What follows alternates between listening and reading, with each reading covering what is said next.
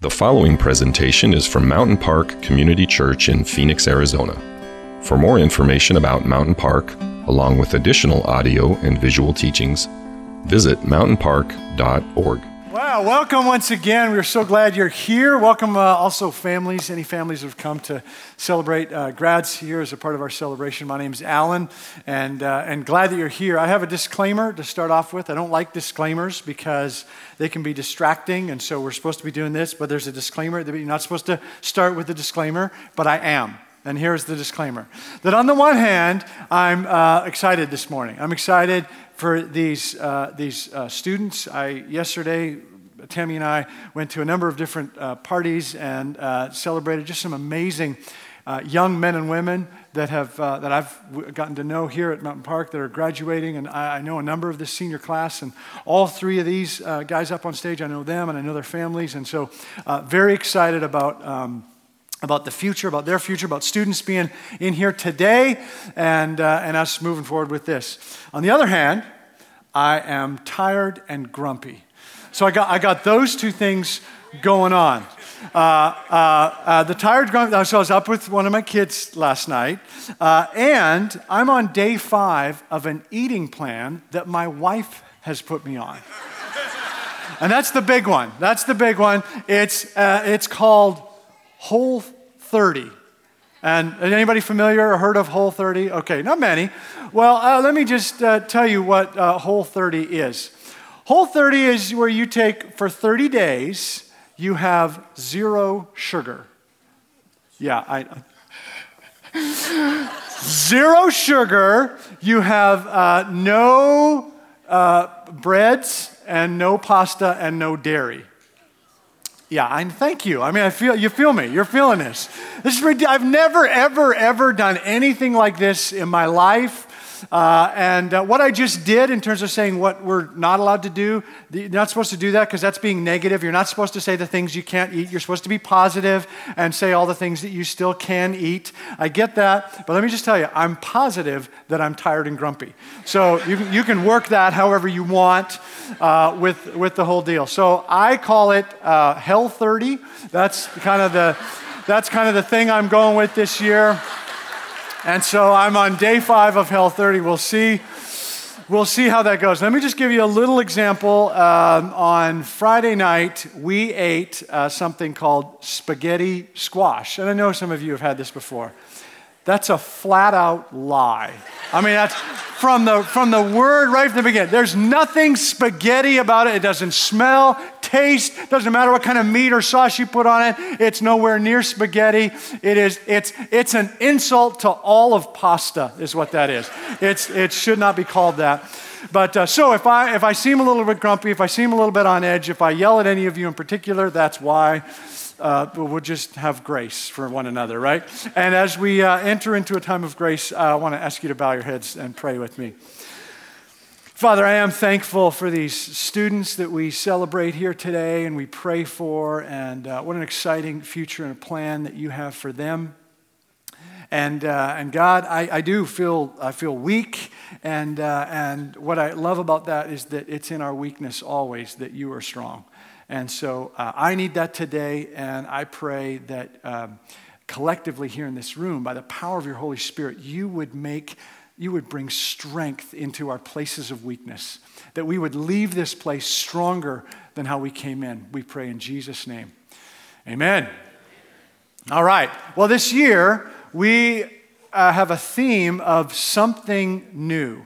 We partially are going after that because we as a church are experiencing some pretty exciting new things this year. Uh, very excited about that. New, new staff, new um, uh, logo, new building, lots of new things that we're, we're walking out as the year goes on, and we're celebrating that together. But, uh, but, but just as much as that, I mean, even more than that, when we look through the Bible story, we look through the overall story of God, there are multiple times where God invites his people throughout the story and, and invites us into something new, to become something new, to experience something new. Where we are in the whole story right now is in the section I call the church, and it represents the 2,000 years between the story we find in the New Testament and the story that we're living in right now. We can't understand what's going on in the world today and in our lives today without having some sense of how we got here. So to just have some kind of markers or some kind of sense of how we got to this spot, that's the value and the importance of, of history. So if you would, jump back with me to 500 AD. So we're at 1500 years ago, and I want to take a look at the story of a man named Benedict. We don't know if, I don't know if that's his first name or his last name. Uh, he's kind of like Madonna or Adele, where it's just, he's just Benedict. He's just, you just move forward. That's, he is the Benedict. And so uh, Benedict was a young man, not unlike our uh, graduates that we're celebrating here today from a small town from Nursia. And when he wanted to continue his education, he went, of course, to Rome. Uh, Nursia was in Italy, and if he went southwest from there, he could go to Rome and continue his education. Now, it's important to note that this was in the year 500 AD.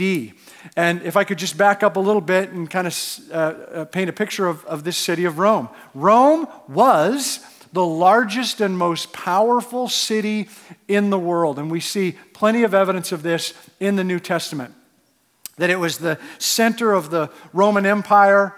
It was the place Paul said that he most wanted to go, that his, he longed to be able to one day go to Rome. He, he eventually did. He was imprisoned in Rome, and, uh, but that's where he wanted to go because he wanted to tell them about Jesus. He went to all these different cities and such, but where he really wanted to go was Rome. And during the time of the New Testament, during the time of Jesus and the followers of Jesus, Rome and the Roman Empire was very anti Christian.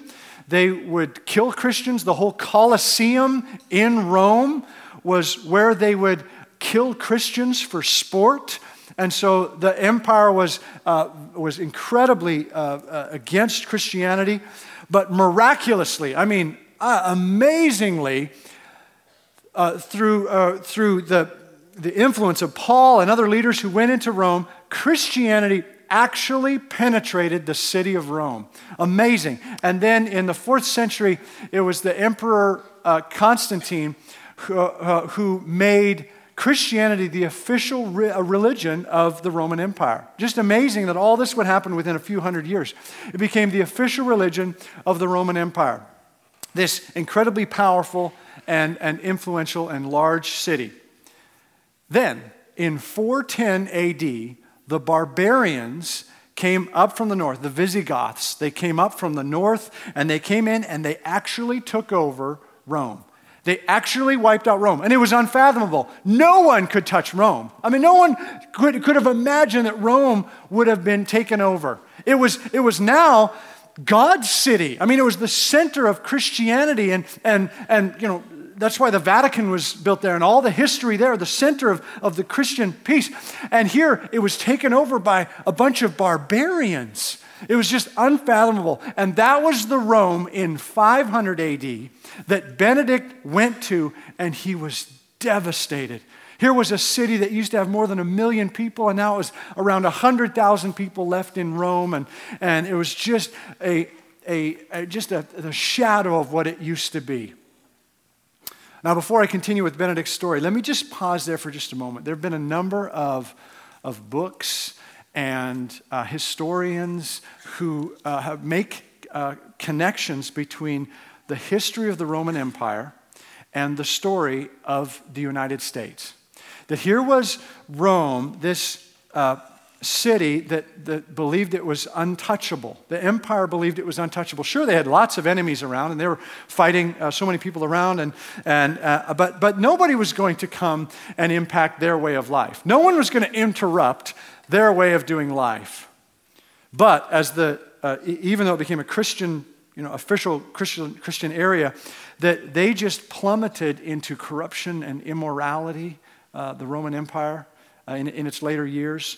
And um, the, the Christian view of marriage and family just, just completely was withering uh, away. Um, it was just deteriorating uh, there in this um, city and in the Roman Empire.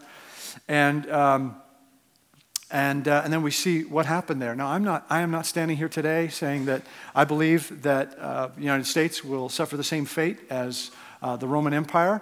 I, I don't know enough about Rome or about the United States to make such a claim, but I do believe it's always wise for us to look back on history, to look back on on how things happen and, and why things happen the way they did to see is there anything we can learn from that. It's always wise to look back on that with an open mind and say, okay, uh, uh, what happened there? Is there anything we can learn?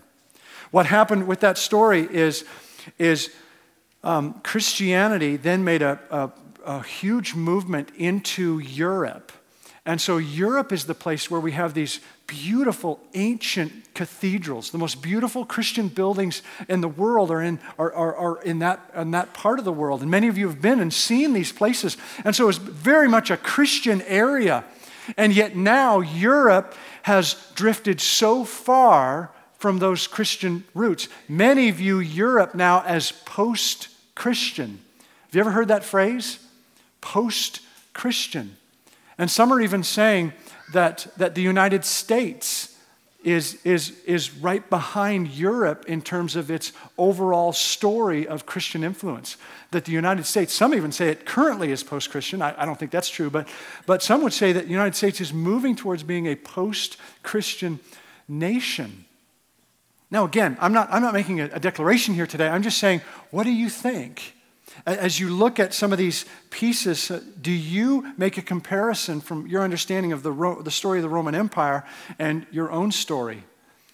Um, if you're interested uh, in this, there's a number of books. One, one book that has actually kind of you know, influenced this talk that I read recently is called The Benedict Option. And uh, you can check that out if you like, if you kind of dig into that a little bit. But so let me jump back to Benedict, okay? Jump back to Benedict, 500 AD. Are you still with me? Just, uh, uh uh, just stay with me here. I know history, uh, you've had enough of that, and school's out. School's out for summer, but here we are in church today. well, uh, uh, I'm, I'm, I'm tired and I'm grumpy, so, uh, so just deal with it. Um, so here we are back to Benedict. Now, how did young Benedict respond to his devastation upon seeing the Rome that he thought or hoped was something different? He chose to radically follow God, and he surrendered the privileged life that, that, he, um, that, he was, he was moving towards. He was the son of a, of a, of a government official in the Roman Empire, and so he had uh, uh, he still had opportunities, great opportunities there, and he passed it all up. He took the words of Jesus very seriously, who said, "Who said we are in the world," and Jesus says, just like I am in the world, but I am not of the world. You are not to be of the world. He took those words very seriously. He took the words of Paul seriously, who said, Do not conform any longer to the patterns of this world.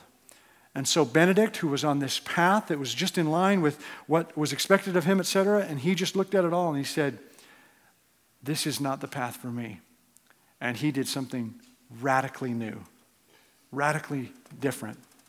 What he did is he went 40 miles east of Rome and he went into caves. I'm not saying do this, young men and women. I'm just saying this is what Benedict did, and I think there's something we can learn from him. But he went into caves about 40 miles east of Rome, and he was a hermit living by himself, just living off the land for three years. He was on an eating plan called Whole 30. No, um, he was out in the caves for, for, for three years, and in that area, he um, uh, got the attention of a number of people who were doing monasteries. He wasn't the first one to be a part of a monastery. There were other monasteries going on, but there was a, a monastery near him who went up to him and learned him and watched him and saw what he was doing and said, said Benedict, would you come lead us? Would you be the abbot, the leader, the, the pastor of our monastery? And after three years of being a hermit on his own, he felt like he was prepared to do that, and he went and he did that. And over time, he developed, started, developed, and poured into 12 different monasteries in the region.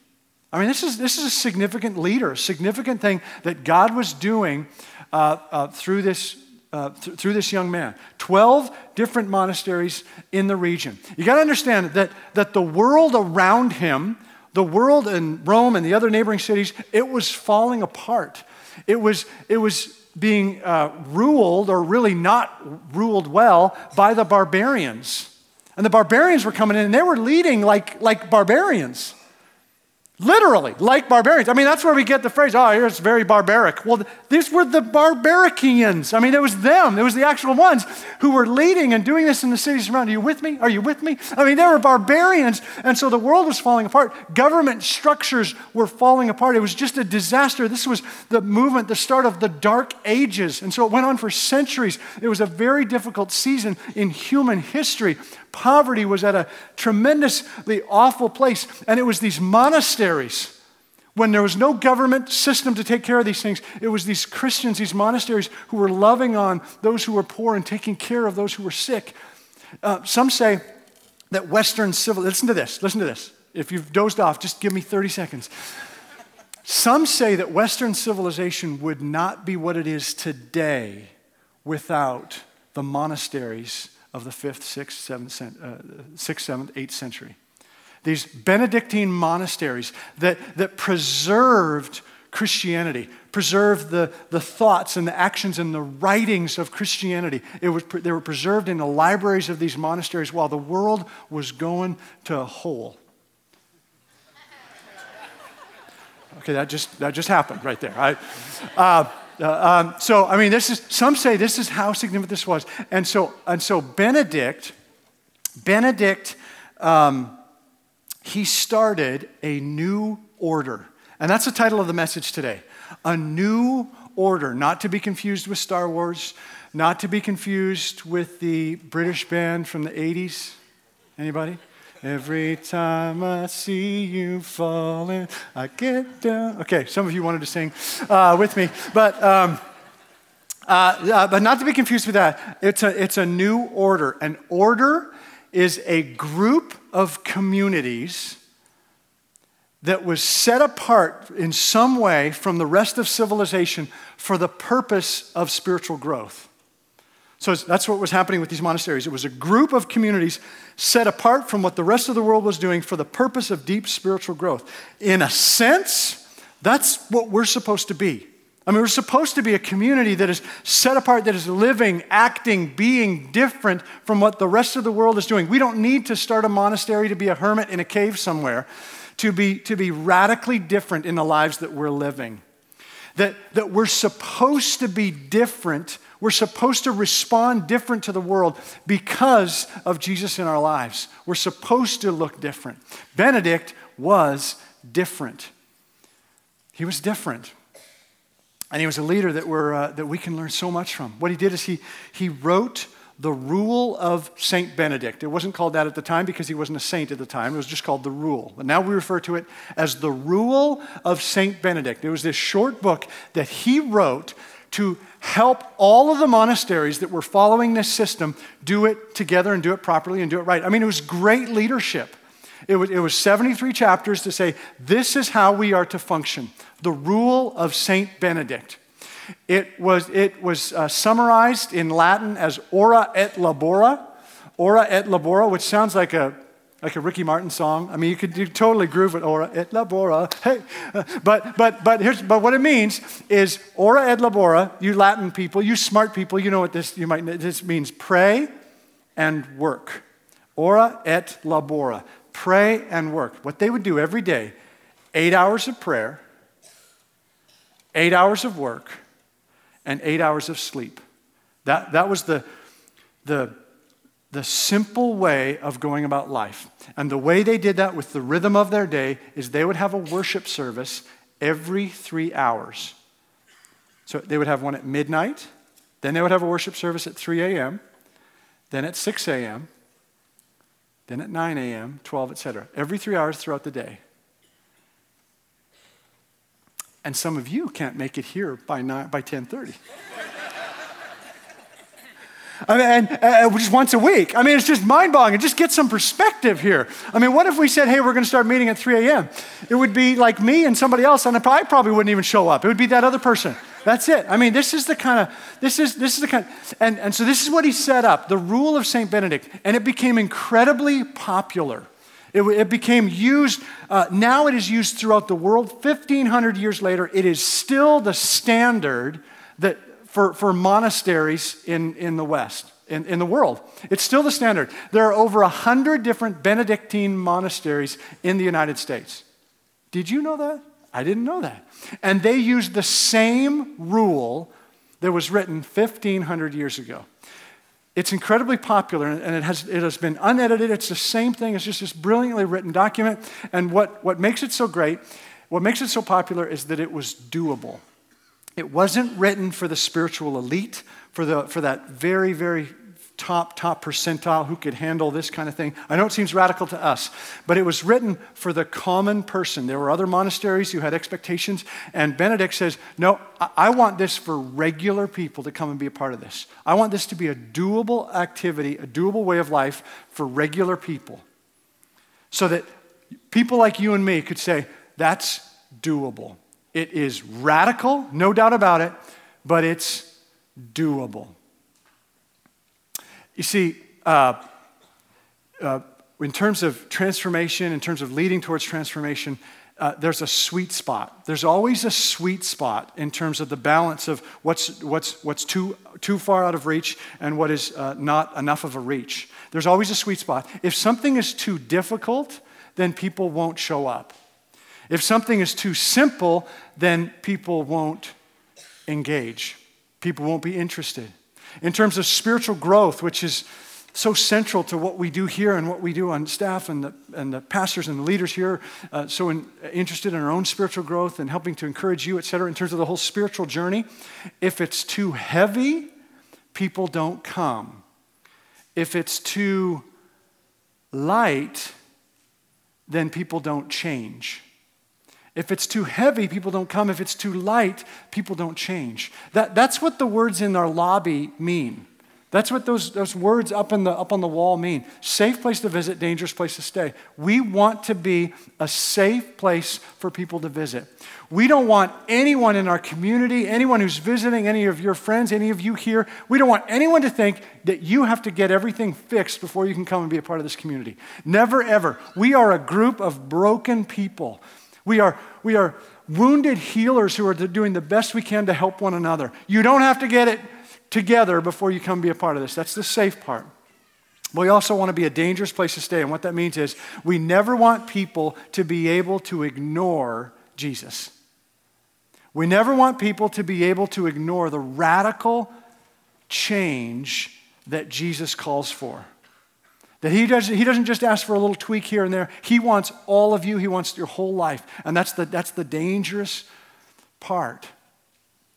That's, the, that's the, the, the dangerous part that certainly, absolutely can be, uh, can be scary. It's, it's, a, it's, a, it's a radical piece that, um, that uh, Jesus is challenging us toward.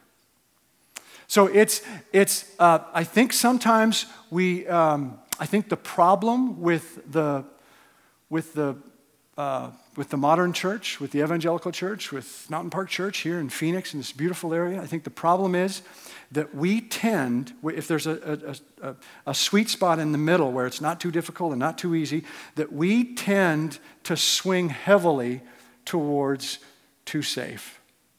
We just, we, we just do our journeys, we walk out our journeys. We tend to, to swing way too hard towards the safe side. I mean, when's the last time that you have really challenged yourself? Have really considered taking a leap forward? When's the last time you, you saw that modeled by anybody else? Anybody else? Anybody else that you look up to? When, when's the last time you've been challenged towards that? Sometimes I think we just we accept baby steps too much when God has something so dramatically great for us.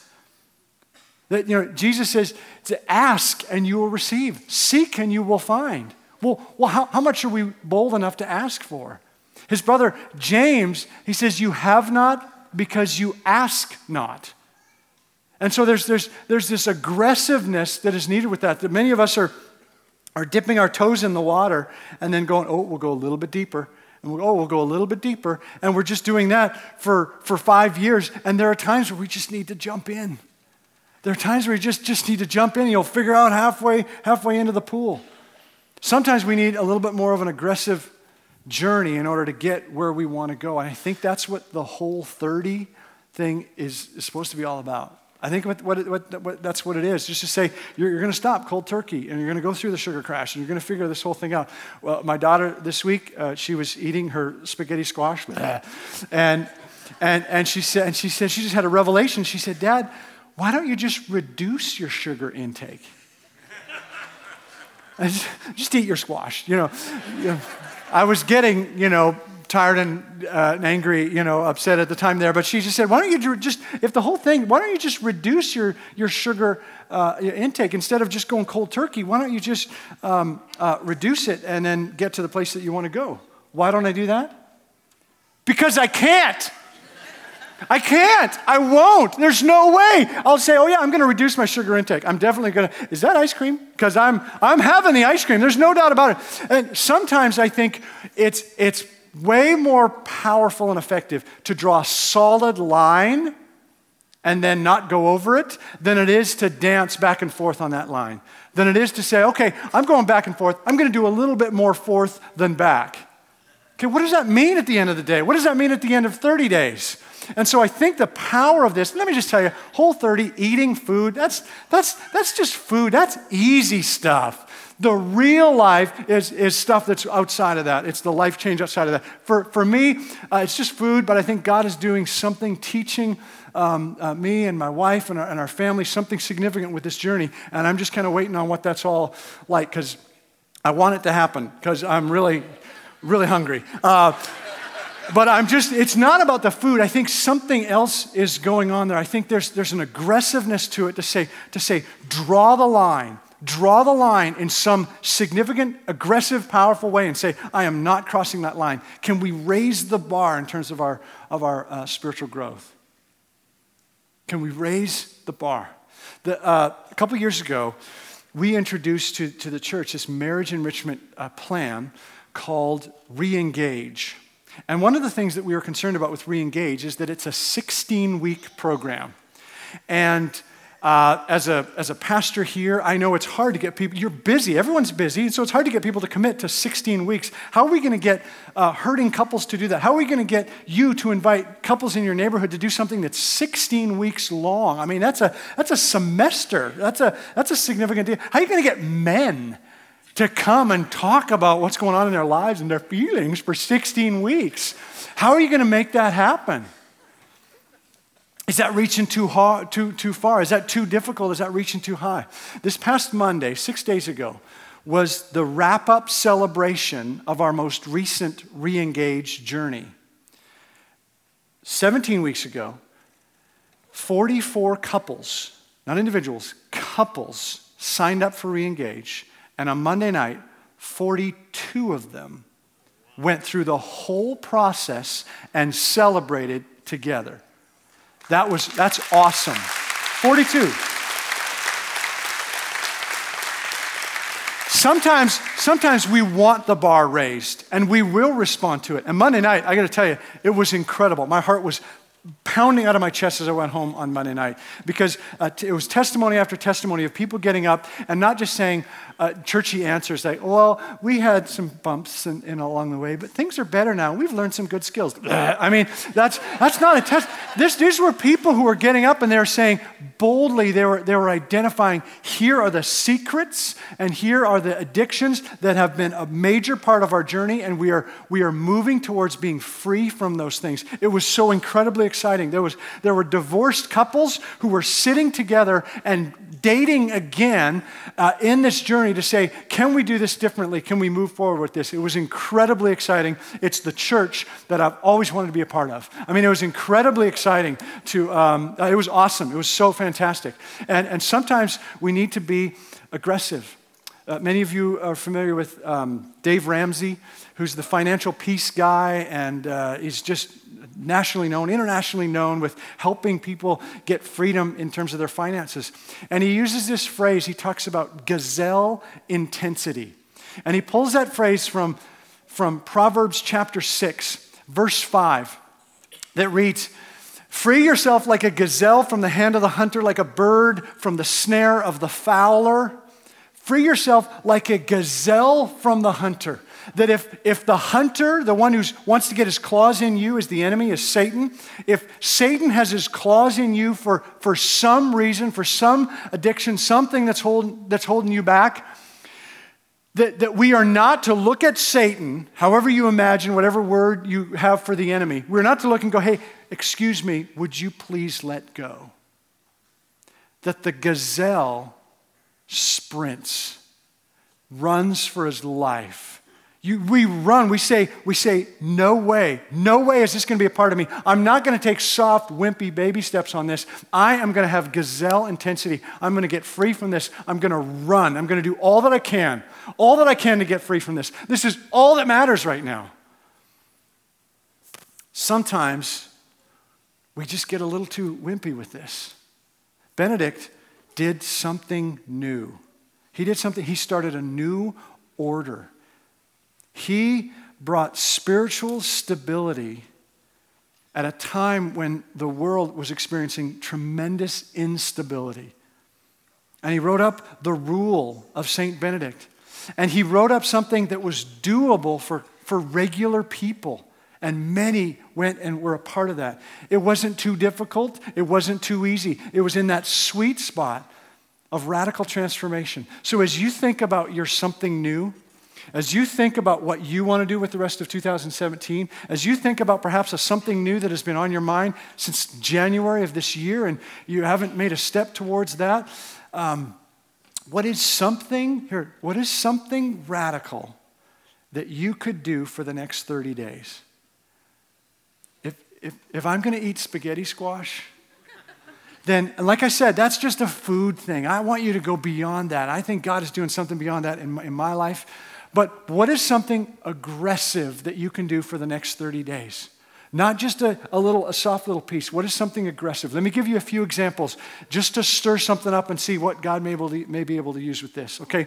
If you want someone in your life to feel special, you know it's your role in God's kingdom to help somebody feel special, whether it's a parent or a spouse or a boyfriend, girlfriend, or a, a, kid, a particular kid who's going through a tough, tough season, you want somebody to feel special, don't wait for their birthday and give them a nice card. Do something every day for the next 30 days. Write them a note, send them an email, do something so that by 10 days they go, okay, What's going on here? Just blow them away with how much you love them and how much you want them to feel special. Just do something radical. Take a bigger step forward for 30 days, just 30 days, or 25 days. I got 25 days left. 25 or 30, whatever. Just kind of pick a time and commit to it. Draw a line and do it. Here's another example. If you if you want to read your Bible and, and you, you're a believer and reading your Bible has always been a daunting you know, experience for you, and don't, don't read a few verses every week.